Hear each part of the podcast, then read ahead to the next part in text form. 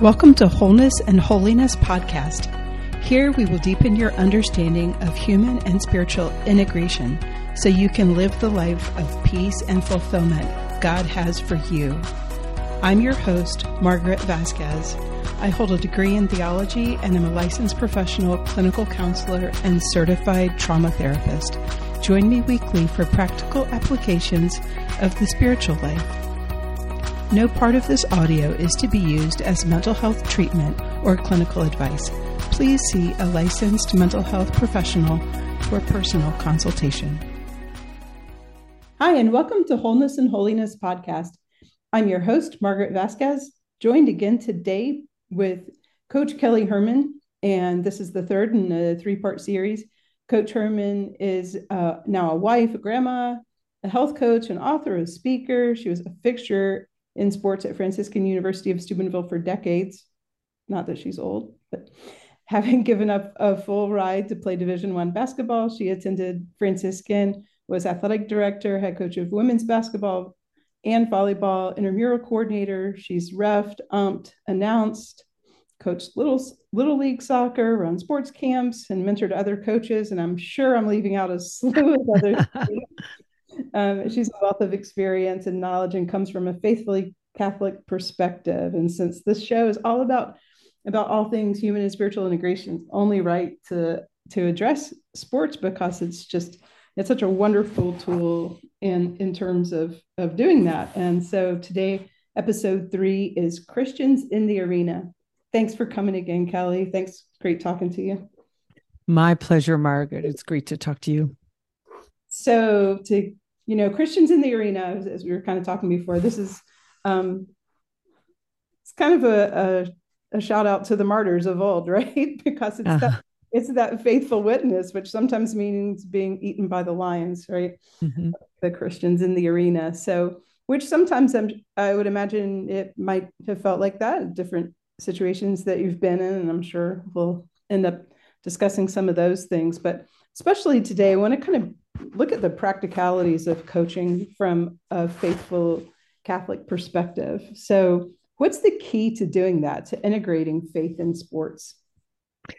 Um, I think the the key is to have a very clear philosophy based on Catholic teaching, truth, and have very clear priorities that are that are reflected in that philosophy.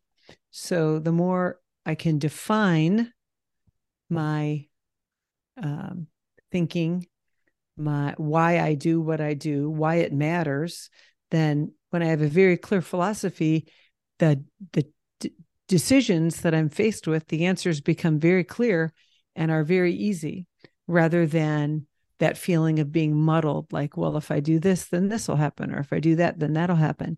So um, this was not something I was good at early on it really took some time for me to even understand that I needed a well defined and developed philosophy about sport and coaching. And, um, you know, where do we learn this? No one teaches it. You know, I wish we could have classes and seminars and conferences on uh, faithful coaching and faithful participation in sports. I think there's a million things we can talk about. But so we kind of have to learn it by trial and error, or I did in the beginning. And um, it took me it took me some time. But then as I did, like I said, the answers to questions became very, very clear. Yeah, That's I can I, give you an example of yeah, priority. Do that. Okay. This this is a good one. Um, so so I coached the women's basketball team at Franciscan for the first nine years that we had a basketball team. And um, when I was the coach, we would almost always travel with the men's team because we played back to back conference games. And in in basketball, the the majority of your contests are conference. So once in a while, we wouldn't travel with them for non conference. But when we traveled with the men, the women sat in the first half of the bus, the coaches in the middle, and the men's team in the back of the bus. And one day, one of my captains, Kara, came to me and she said, Coach, can I ask you a question? And uh, what I, you always got to be open, ask me anything, you know. Uh, talk about anything. She says, Can I ask you a question? I said, Sure. She said, What would you think if on the way home from games, we sat with the guys' team, you know, that we didn't have to sit apart because we think that it would be really good, like bonding time for the men's and women's basketball team.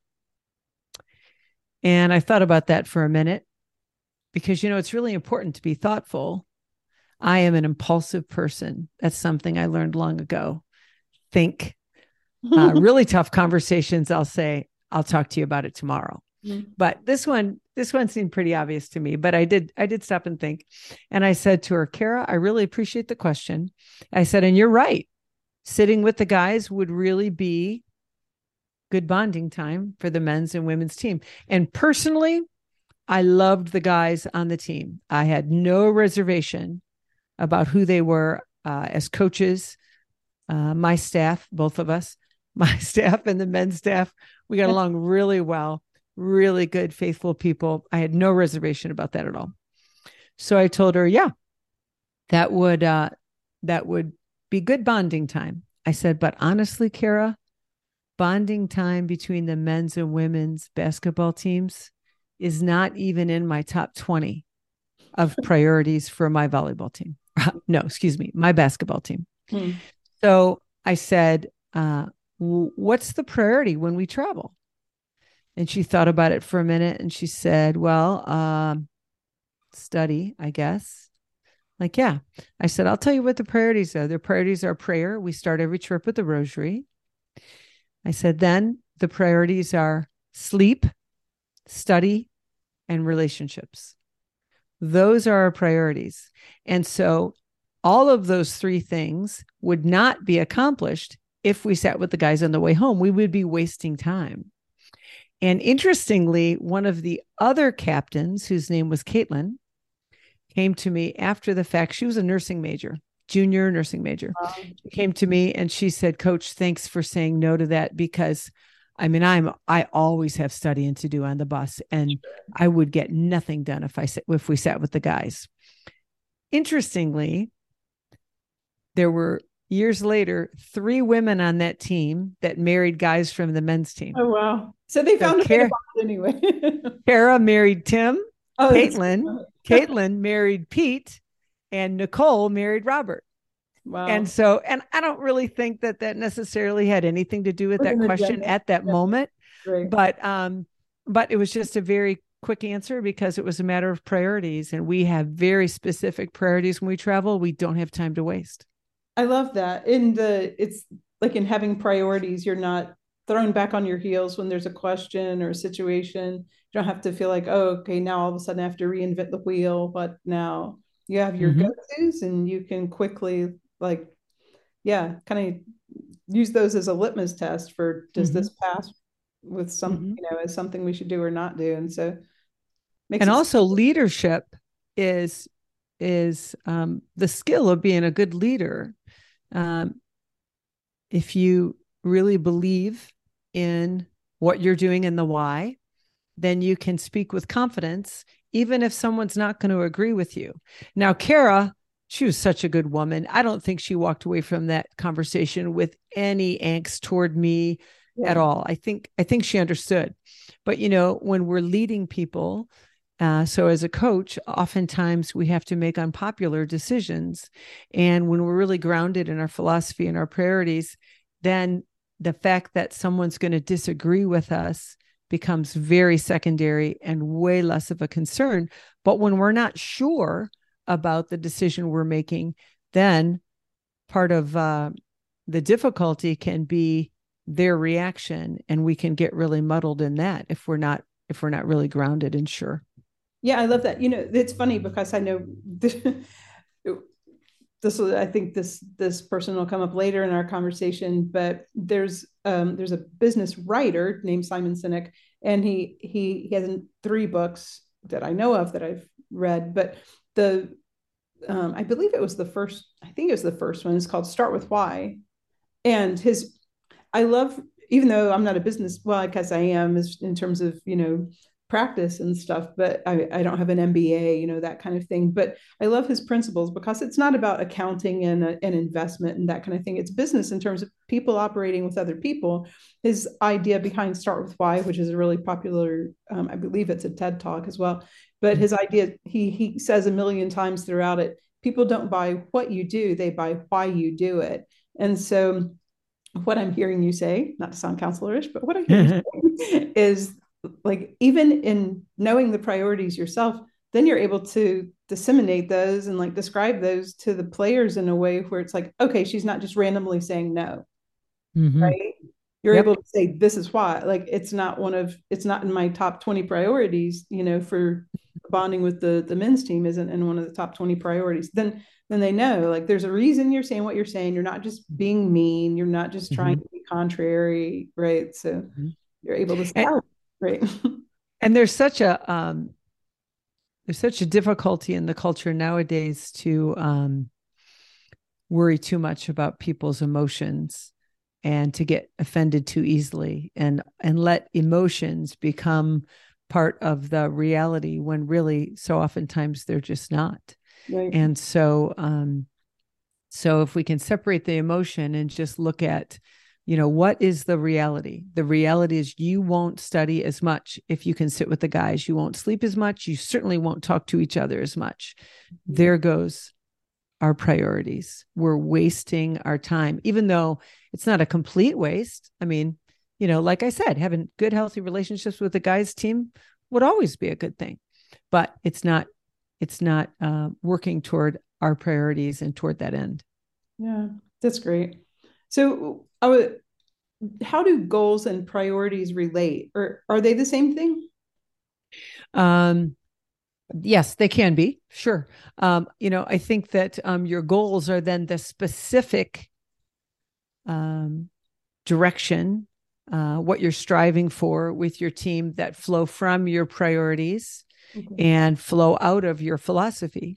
So, for example, um, there were some years on the basketball team, particularly in the beginning, where we were definitely one of the weaker teams. And we would go play some really tough teams. And um, it was not likely that we were going to win. Now, I have certainly been involved in contests where the odds were way not in our favor. uh, total David and Goliath scenarios, and we won. So you know, of course, we know in sports, you know, it's not over till it's over. Yeah. Anybody can win. But there were a lot of times where we were so significantly outmanned. So, do I say to my team, we're going to go win? And then loss after loss after loss, do they just look at me like I'm stupid? Right. You know, uh, gee, did did she really think we could win? Um, did we fail that badly? Or should our goal be we are going to out rebound the other team. Mm-hmm. We're going to limit our turnovers to less than 20. 20 sounds like a lot, but if you're the far weaker team and the other team is a lot of press and pressure, 20 under 20 is a good number. Um, so, you know, our goals, I tried to pick realistic goals and I would tell my team that I'm like, you guys, I'm a realist. I'm not saying we can't win, but let's really focus and let's have some goals that we can see that are clearly achievable and let's work toward the toward those. And then if we do then we're giving ourselves a better chance to win. And yeah. um you know there were sometimes i had this one assistant coach and he didn't have a lot of experience with women's basketball. He was a very experienced basketball uh athlete himself but not with women's basketball. So he would watch game film and he would say oh man you know we're going to beat this team. And i would say no not likely. If we come within 40 points, that will be probably a good performance. And, you know, he just didn't understand that. And I would say, look, the goal of winning in this game is so far away. I don't know if we can see it. So let's choose one that we can see. Let's work on some very specific things. So uh, sometimes your goals are to win a conference championship. Uh, our goals can be really not sport related. Sometimes our goals are to evangelize. Always our goals are to evangelize. So we want every single person that sees and interacts with our team, whether it's on the bus, uh, on the court, um, at Panera on the way home from the game, wherever it is, we want to be a witness of faith and we want to always bring people to Christ through our actions. That's an important goal for our team. That's one that we talk about often. Um, for us personally, we have goals of growing in our love for Jesus Christ and as faithful Catholic women through our team experience. We have academic goals on our team. That's very important. Is it our primary focus as a coach and players? No, but it's absolutely a focus. My philosophy tells me that mind, body, and spirit, that I have to be equally invested in the development of each of those areas in each of my student athletes, even though we will spend way more time on the body part, way more time on the sport part, because I'm their coach. Right. I'm not their teacher. I'm not their spiritual advisor, but I have to be equally invested in all three. Nice. And so, um, so philosophy, uh, priorities are sort of guiding principles, and then goals we want to make as specific as we can and make them attainable. Uh, we're not going to achieve a goal that we really can't see. I love it. I love it. Every, just real quick, when I was um, goalie in club soccer at Franciscan, I remember we were getting slaughtered by someone, and um, and the coach changed at halftime. He said, "We're going to make this the goal to take 50 shot. Or you know, our our new goal is to take 50 shots on goal in the second half." And of course, you you increase the shots that are getting taken on goal. You're increasing your possibility of making goals, but it was way less demoralizing than just getting slaughtered like we were in the first half. So, yeah, exactly. Right. It was something that yeah people could really invest in. It felt like there it was more proximate, you know, kind of thing. Mm-hmm. Um, so how do you go about achieving the goals that you set for the team, if, if from a you know faithful perspective? Uh-huh. in a faithful way? Um, our our goals in terms of our faith really center around our individual growth as a faithful person and creating a faithful team culture. And so we need to be specific about that and talk about how we do that. I mentioned when we travel, relationships are a priority.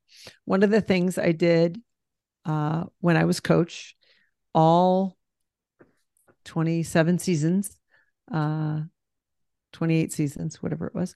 Um, I always took the phones away from the team members when we traveled. So they would get on the bus, and I had this little drawstring bag, and they'd put their phones in the bag, and they wouldn't get their phones until we got back to campus. And um, the only exception to that is, of course, if there was an injury or some emergency and somebody had to talk to their parents or something like that, of course. But um, barring any emergency, the only exception was if they got to the bus before me and my assistant coaches did, they could grab their phone and be on it until we showed up.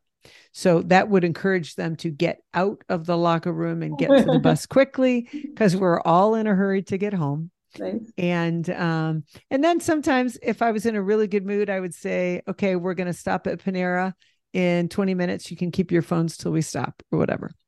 Um, when we traveled to a tournament, uh, they would put their phones in the bag. We would get to the venue. We'd play the two volleyball matches. We'd get to the hotel.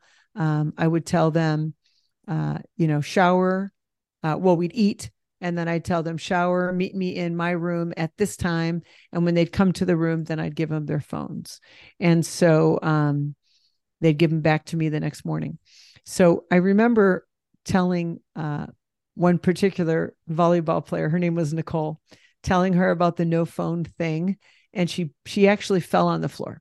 She just was oh like kind of kind of dropped down to her knees, like, no, seriously, coach. I'm like, what are you the president of the united states? Like what could be so right. so most of my student athletes over the years accepted it pretty easily some not so much but they all looked back and said yeah that was wise. There was wisdom in that. It really made us focus on our relationships and really created quality time to be together rather than the distraction of their phone. And then one time one of the girls said, um, Well, can we have our phones to use to study? and I said, okay, as long as you're only studying. And um, at one point, I was talking to my assistant coach, Vicky, and I stood up and turned around to say something to the rest of the team.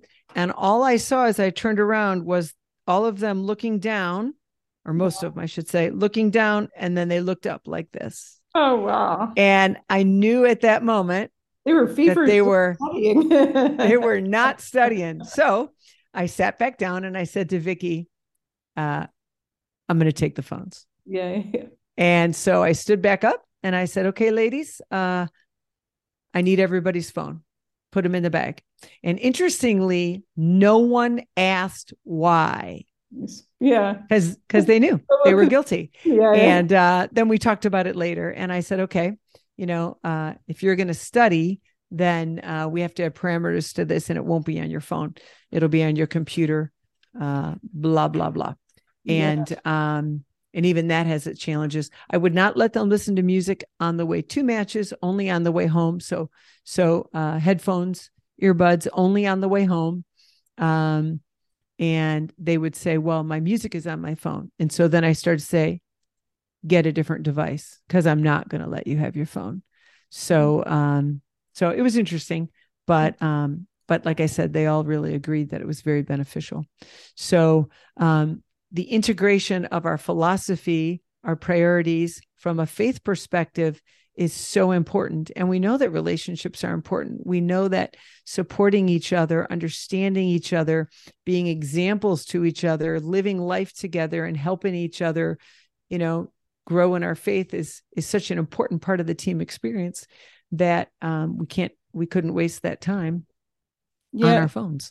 So it's really a matter of staying faithful to those priorities that yep. that you set. It moves you in the direction of those goals, attaining those. Mm-hmm. It's awesome. Mm-hmm. What are what what are some you know I, let me go let me go to this first before I go to my last question. So are there situations that um, kind of press you as a coach or have pressed you or that you mm-hmm. can see looking at a, the larger arena pun intended um, that press you to to be more countercultural or have pressed you or or mm-hmm. kind of you know well there in sports you know I, really i think that there's a million of them because when you're really looking to integrate your faith in your sports experience and your coaching experience certain things really become glaring i think um, so, for example, my behavior on the sideline. Uh, you know, I mentioned last time, you know, in the beginning, earlier in my career, I was uh, a little too cranky on the sidelines. And I really had to look at that.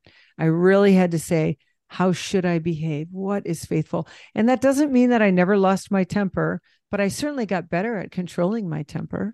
You know, um, that was a, a, kind of a process. But, you know, if, uh, one of the things that really helped with this is we had guest coaches for volleyball.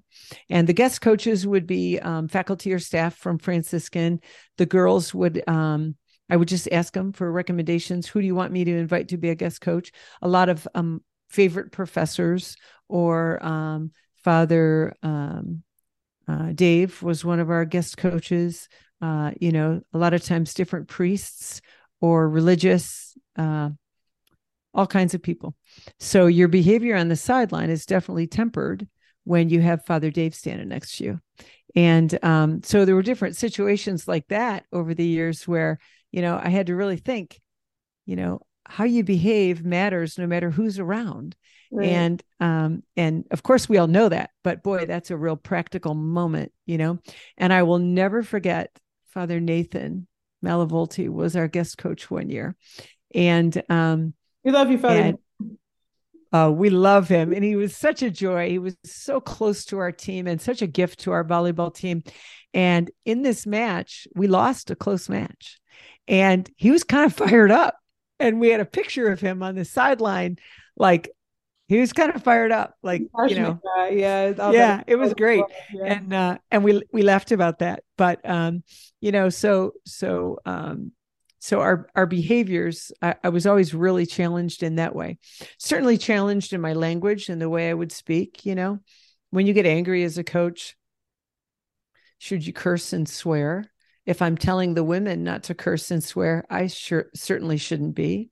Um, um, you know, constantly looking for ways to help the women wherever they were at. One of the things um, that I that I always tried to do was be open to whatever they needed. So I would always tell the women early in the season, "Hey, some of you are gonna be closer to me, like come hang out in my office."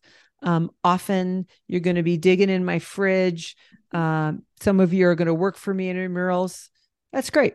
Some of you aren't going to do those things. That's great too. It's whatever you need.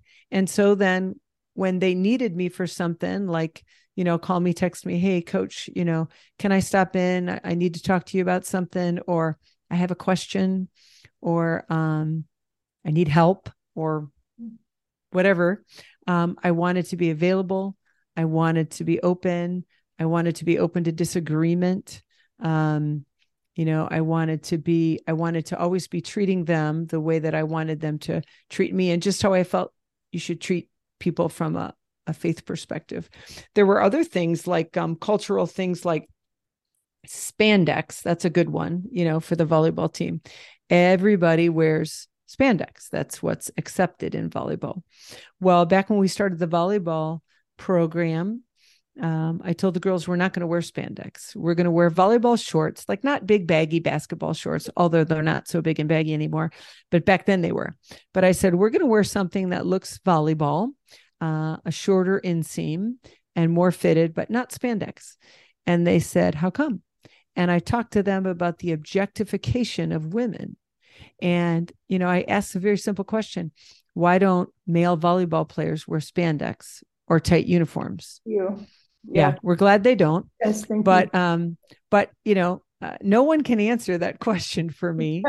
and um, and some people say, well, spandex are more comfortable.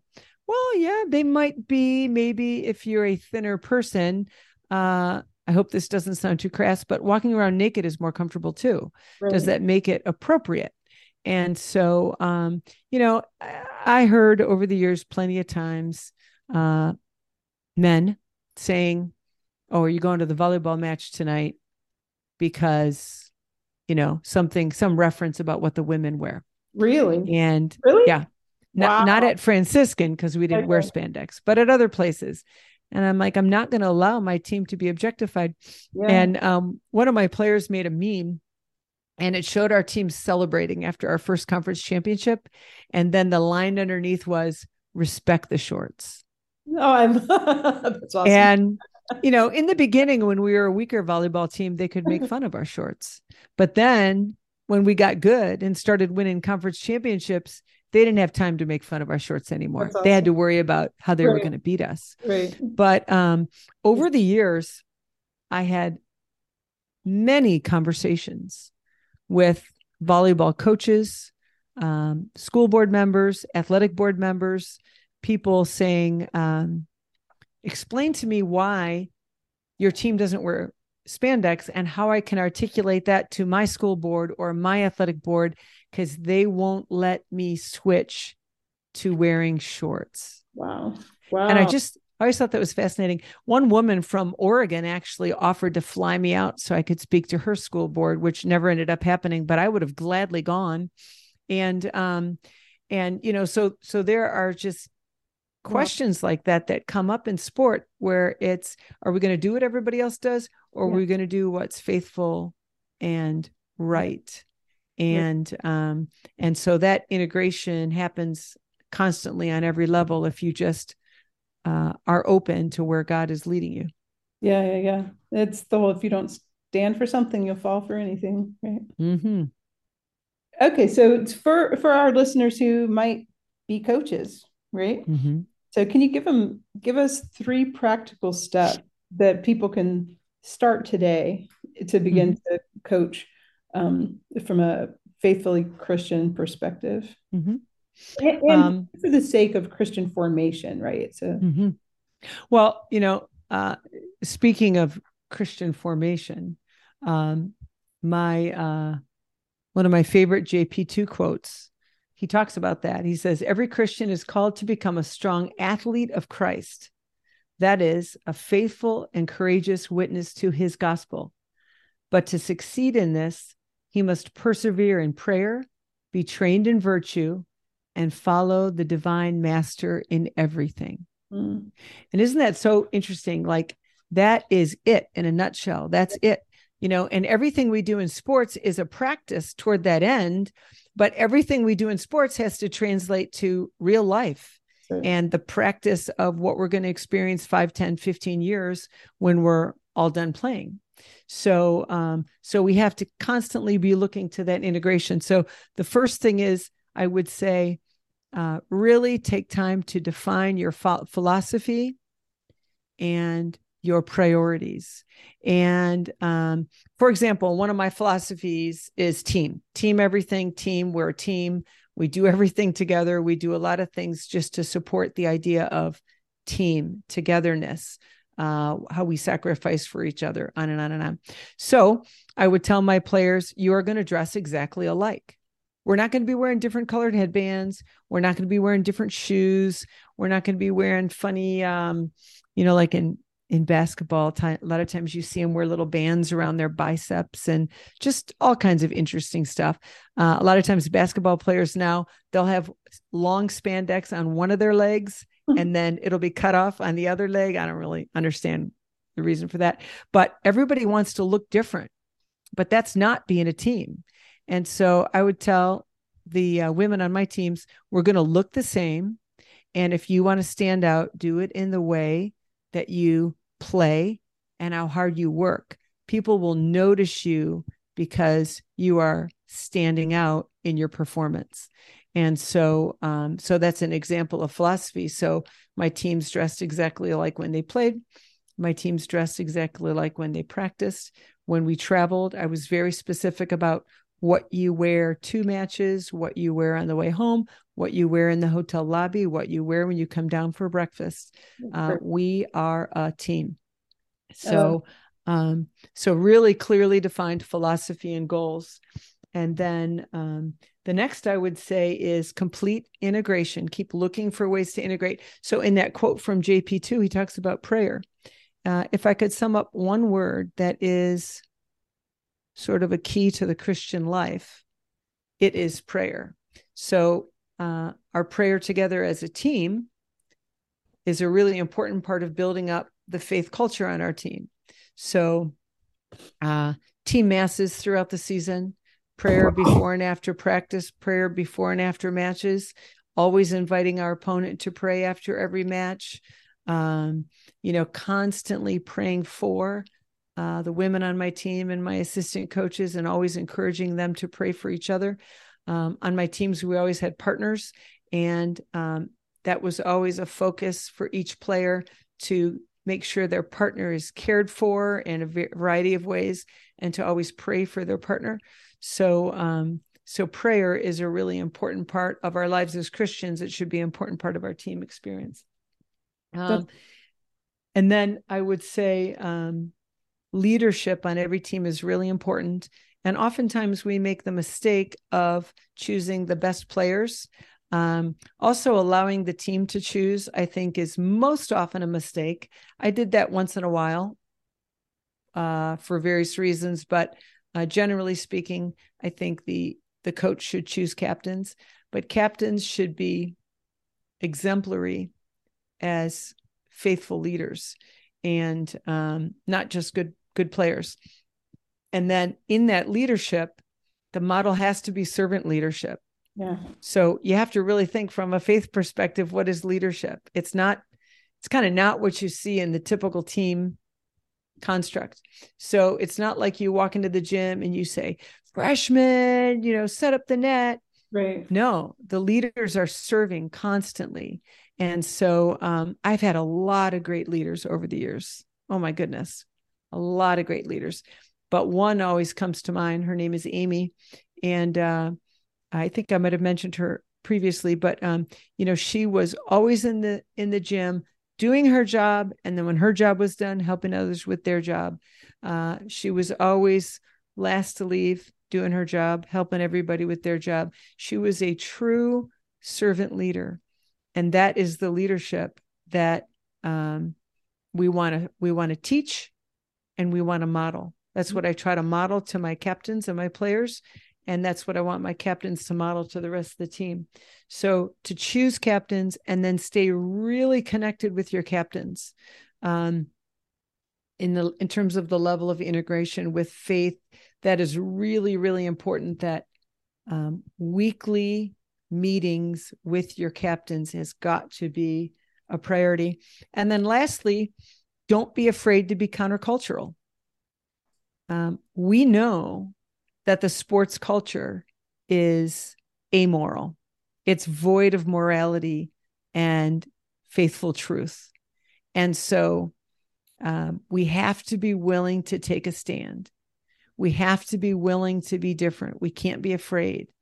And, um, you know, uh, in one of the last Olympics, there was a women's handball team from, and I should have looked this up, I meant to, can't remember the country, but the Olympic Committee mandates a very, very short, uh, almost like a bathing suit bottom for women's handball.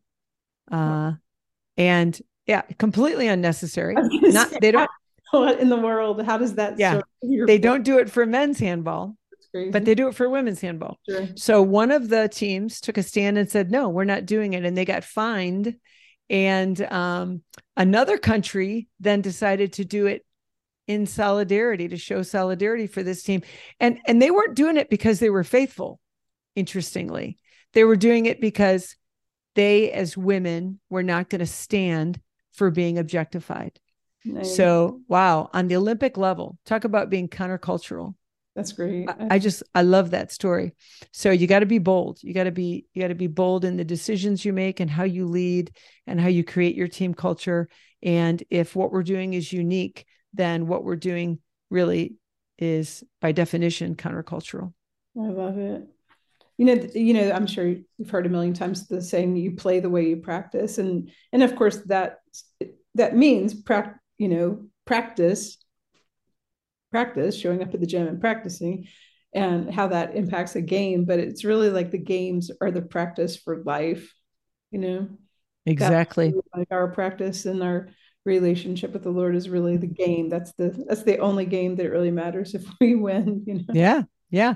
And you know it's it's just a such a great gift in my life to be still connected with so many of my former players and see them living their lives uh, faithfully, um, uh, finding their vocation, um, um, becoming moms, um, entering religious life, wherever God's calling them to do, to see them live that out faithfully. Um, so many of them are coaches, and um, you know, it doesn't matter if you're a sports coach or not. When you're a parent, in a certain sense you're coaching you're life coaching um, and uh, it's it's just beautiful to it's just a gift to be able to stay in touch with so many of those women and see that faithful witness played out in their lives you know many years later. Yeah i love it. Kelly thanks for for joining me again. You have so much wisdom and so much experience and and just love having you on here because the there just there's so many areas of our life that we just tend to overlook and and kind of leave faith for Sunday, and that's just so sad because Jesus is pretty smart, and so the ways mm-hmm. He calls us to do things, everything mm-hmm. works better when we do things that way. So I just love, yeah. You and you know, I was always um, mindful of the fact that I would have those women in my care on my team for a limited time. Mm-hmm. And um, I remember a very wise person told me once that the two most formative times in a person's life are one to five years old and 18 to 22 years old. Oh, fascinating. Yeah. And, um, and so I would always think of that. And I would always think, you know, no contract. This is an opportunity. If you decide you're only going to play for one year, I totally support that. Whatever you decide, one, two, three, or four, you know, uh, you have to try out for the team and make the team every year. This is not a scholarship competition or a scholarship situation. So, um, you know, everybody has to make the team. But um, But I was always mindful of the fact that even if they played all four years, it was still a limited amount of time. And I wanted our sports experience to be as impactful in their life as possible. And um, I think that that is just from a coaching perspective, really important to keep in mind. Uh, don't don't waste a minute. There's so much work to be done, um, particularly with the culture being what it is now, and um, our opportunity is limited. So we have to uh, make the most of it. Yeah, that's great. It's so great. For our listeners, if you want to get connected to Kelly, her email is kherrmann, K H E R R M A N N I am at outlook.com. Or you That's I A M. That's right. Right. I A M. I A M. Yeah. Uh-huh. Or you can message me at sacredhearthealingministries.com and I'll pass that on to Kelly. She's doing mm-hmm. um, lots of speaking engagements and those kind of things. And um, she's an, you said she's an author. She's just got lots to, lots of wisdom to share. So, um, and she, of course, wrote a chapter in Coach Them Well by St. Mary's Press. And um, so feel free to check that out. Please do that. You'll love what she has to say there. If you want to get connected to, to myself for um, the purpose of healing, wellness, relationship coaching, um, you can do that by way of my website, sacredhearthealingministries.com also for parish healing missions, diocesan healing missions, doing those things these days with Father David Tickerhoof, TOR. And, um, and for my books, please check those out on Amazon. Um, Fearless, Abundant Life Through Infinite Love, and uh, More Than Words, The Freedom to Thrive After Trauma. So thank you for joining us. Kelly, thank you so much for being with us. And um, God bless everybody, all our listeners, and may the Lord give you peace. Thank you for joining me for today's show. Please subscribe and share and check us out on wholenessandholiness.com. Follow and like us on social media. And to learn more about Sacred Heart Healing Ministries, please go to sacredhearthealingministries.com.